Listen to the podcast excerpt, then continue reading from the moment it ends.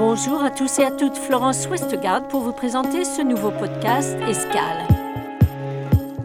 Avec mon collègue Philippe Coste, nous allons parler de la science et l'eau avec Macan Moïse Mbag, professeur de droit international à la faculté de droit de l'Université de Genève. On ne peut que se féliciter de l'initiative du président de l'Assemblée générale des Nations unies d'organiser une réunion au cours de laquelle des experts sur les questions de gestion et d'utilisation des ressources en eau ont pu partager leur expérience avec euh, des délégués euh, des États membres des Nations unies et notamment leur expérience quant aux questions scientifiques et à l'importance de la science dans la diplomatie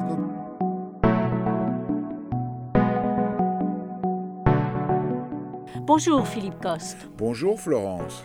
Une première à l'Assemblée générale à l'initiative de son président Shaba Koroshi, une réunion d'information scientifique s'est tenue dernièrement qui a donné lieu à un débat entre éminents scientifiques et universitaires autour de la question des coopérations et des conflits dans le domaine de l'eau, n'est-ce pas Philippe? Oui, Macan Moïse Bag était l'un des intervenants. Il est un juriste expert dans le domaine de l'eau qui a participé à de nombreuses négociations internationales sur des litiges divers, y compris en matière d'investissement privé touchant à cette ressource précieuse. Il est l'un des partisans les plus fervents d'un meilleur usage de la science et des données scientifiques dans les négociations internationales. Il nous a même dit que la science est le parent pauvre de la diplomatie de l'eau. Et nous a appris que la grande majorité, la quasi-totalité des accords qui régissent les grands fleuves internationaux ne font aucune référence à la science. Alors ça peut être assez surprenant de se dire mais comment peut-on gérer une ressource naturelle comme l'eau euh, sans avoir des bases scientifiques claires, sans avoir des données scientifiques claires sur la, la, ressource en tant que telle, sur les contraintes que subissent les ressources en eau, et notamment dans une période de changement climatique, hein, parce que aujourd'hui, les ressources en eau, elles sont confrontées à encore plus de rareté du fait des impacts euh, climatiques sur les ressources en eau, et donc pour pouvoir gérer autant que possible la variabilité des ressources en eau, il faut des données scientifiques.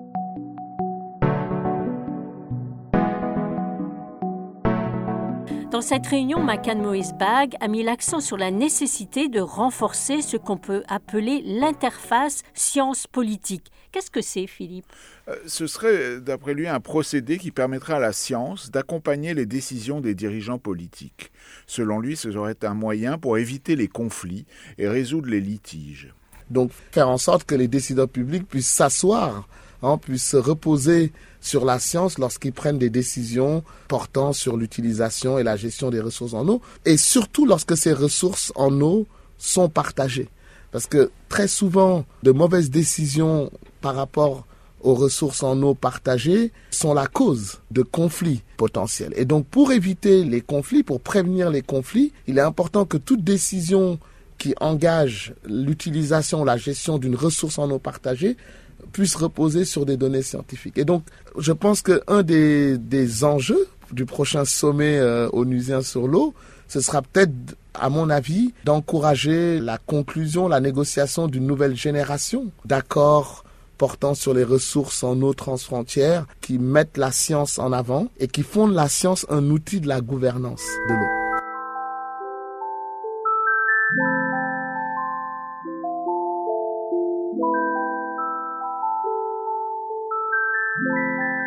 Alors Philippe, en tant qu'expert, euh, Moïse Mbag a participé à différentes affaires portant sur des différentes relations avec l'eau. Il revient encore sur l'importance de la science. En effet, ces désaccords proviennent, selon lui, du fait que les États n'ont pas nécessairement les mêmes données scientifiques, n'ont pas nécessairement les mêmes informations sur la ressource en eau et sur les besoins de protection, de conservation en tant que tels, ce qui provoque souvent des litiges. Et donc les différends devant les tribunaux internationaux montrent qu'il est très important pour les États de tenir compte de la science lorsqu'ils projettent des mesures en relation euh, avec l'utilisation ou la gestion de ressources en eau partagées. Plus un État base ses mesures ou ses actions euh, sur des considérations scientifiques, et plus l'État pourra justifier pourquoi il est allé dans un sens plutôt que dans l'autre moins l'État a recours à la science et moins l'État en question dans un différent devant un tribunal international aura la, la, possibilité de convaincre le tribunal international du bien fondé, de sa mesure ou, de son projet, notamment sur un fleuve international.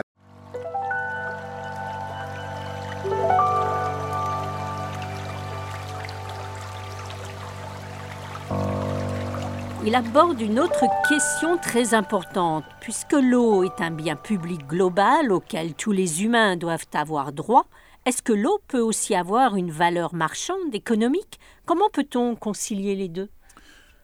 Pour lui, les deux facettes de l'eau sont tout à fait conciliables. Il juge même que l'on ne peut pas garantir le droit de tous et de tout à avoir accès à une eau de qualité en quantité suffisante si on ne tient pas compte des dimensions économiques, des investissements, du marché de l'eau. On ne peut pas réaliser le droit à l'eau, qui est un droit universellement reconnu aujourd'hui, si on ne tient pas compte des aspects économiques, protection des écosystèmes aquatiques. À mon avis, et c'est là toute l'idée du développement durable, toute l'idée de la solution durable, c'est comment on, opère un équilibre entre le volet économique, le volet écologique et le volet social. Mais ça ne ferait pas de sens de dire que l'eau ne doit pas du tout être prise en compte dans sa dimension économique. Et moi, j'irais même beaucoup plus loin et dire que l'économie, l'outil économique, est un outil indispensable aujourd'hui pour une diplomatie saine de l'eau. On a vu dans certains contextes où il y a de potentiels conflits en relation avec l'utilisation des ressources en eau, on a vu que de dynamiser, euh, de promouvoir des investissements sur la ressource en eau peut permettre une diplomatie, euh, une coopération effective.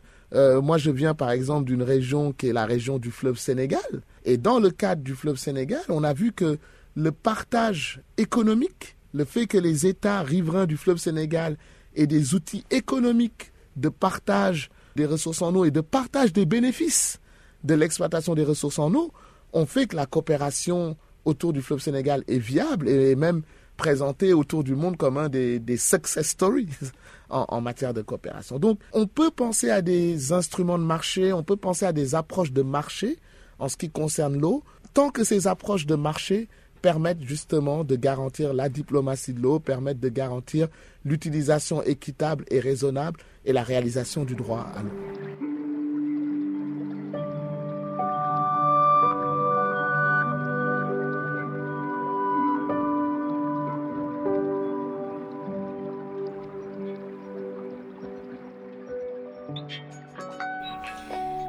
Makan Mbag est aussi président de la Société africaine du droit international.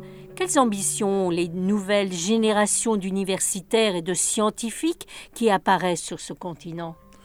Pendant la réunion de l'Assemblée générale, il a beaucoup insisté sur la nécessité d'un renforcement des capacités, la création d'une nouvelle génération d'experts dans les pays en développement et en Afrique en particulier. On est conscient aussi qu'il faut former des gens en relation sur les questions d'eau. Vous savez, euh, comme je vous le disais, moi j'ai été impliqué dans des processus de négociation sur le continent.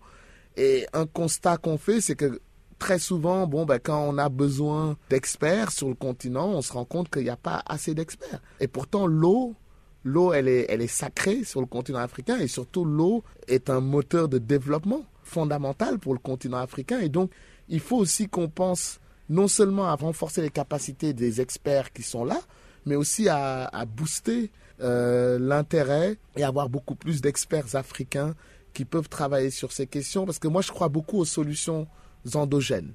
Il est très difficile, alors ça ne veut pas dire qu'on ne peut pas se reposer sur des experts qui ne sont pas africains pour les questions de diplomatie de l'eau en Afrique. Ce n'est pas ça que je dis, parce que par exemple le programme des Nations Unies pour l'environnement fait un travail remarquable sur le continent. Mais je pense que parfois, dans certains contextes, il faut des, solutions endogènes. Pour lui, ce renforcement des capacités endogènes, c'est-à-dire provenant des pays concernés, est la clé de coopération réussie.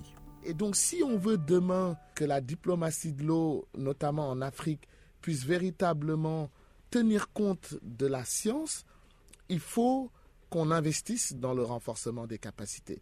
Et donc l'Afrique a beaucoup d'exemples, hein, a beaucoup d'exemples de coopération réussie. Il y a beaucoup d'exemples de coopération réussie dans plusieurs bassins au niveau du continent africain. Et nous, en tant qu'internationalistes africains, on est fiers de, de voir qu'il y a des modèles de coopération sur le continent africain qui sont cités partout comme faisant partie des meilleures pratiques.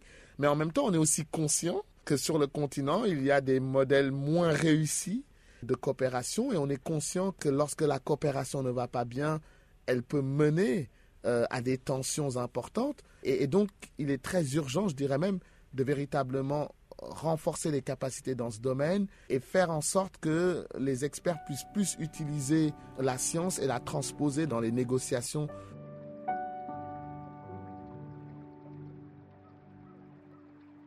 Pour lui, l'une des clés de réussite est aussi le bon usage de la science. Que veut-il dire par cela, Philippe?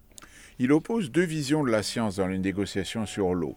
Une vision qu'il appelle quantitative, qui repose sur la science pure, et une vision qualitative, qui prend en compte mieux les préoccupations locales et spécifiques des pays. Alors il faut des experts de la région ou même parfois de la sous-région qui puissent engager un, véritable débat, une véritable communication avec les, États concernés, parce que finalement, la diplomatie de l'eau, c'est aussi une question de culture.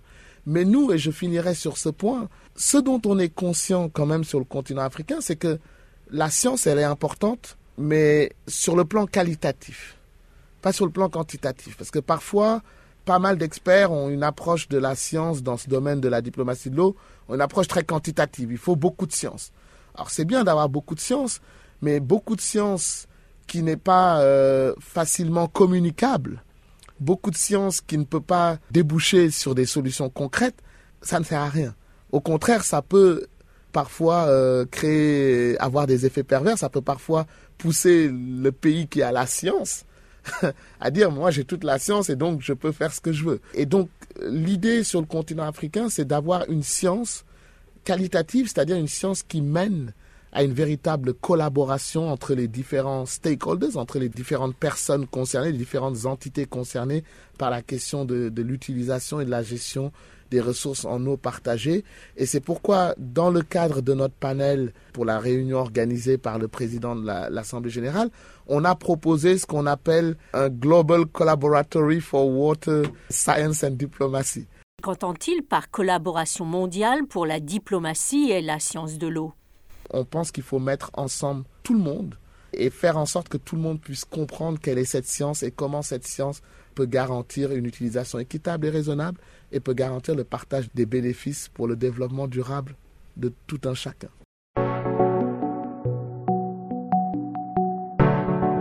L'un des enjeux du prochain sommet de l'ONU sur l'eau qui se tiendra à New York du 22 au 24 mars mettra-t-il en avant la science comme un outil de la gouvernance de l'eau? Qu'en pensez-vous Philippe? C'est l'un des aspects importants de cette conférence organisée par l'Assemblée générale de l'ONU qui veut rassembler des participants de tous les secteurs pour créer une dynamique efficace et aussi aborder les principaux défis liés à la bonne gouvernance de l'eau en lien avec le programme 2030 de développement durable. Elle réunira la communauté scientifique, bien sûr, mais aussi les organisations et institutions internationales, les gouvernements, le secteur privé et les organisations philanthropiques. Merci Philippe.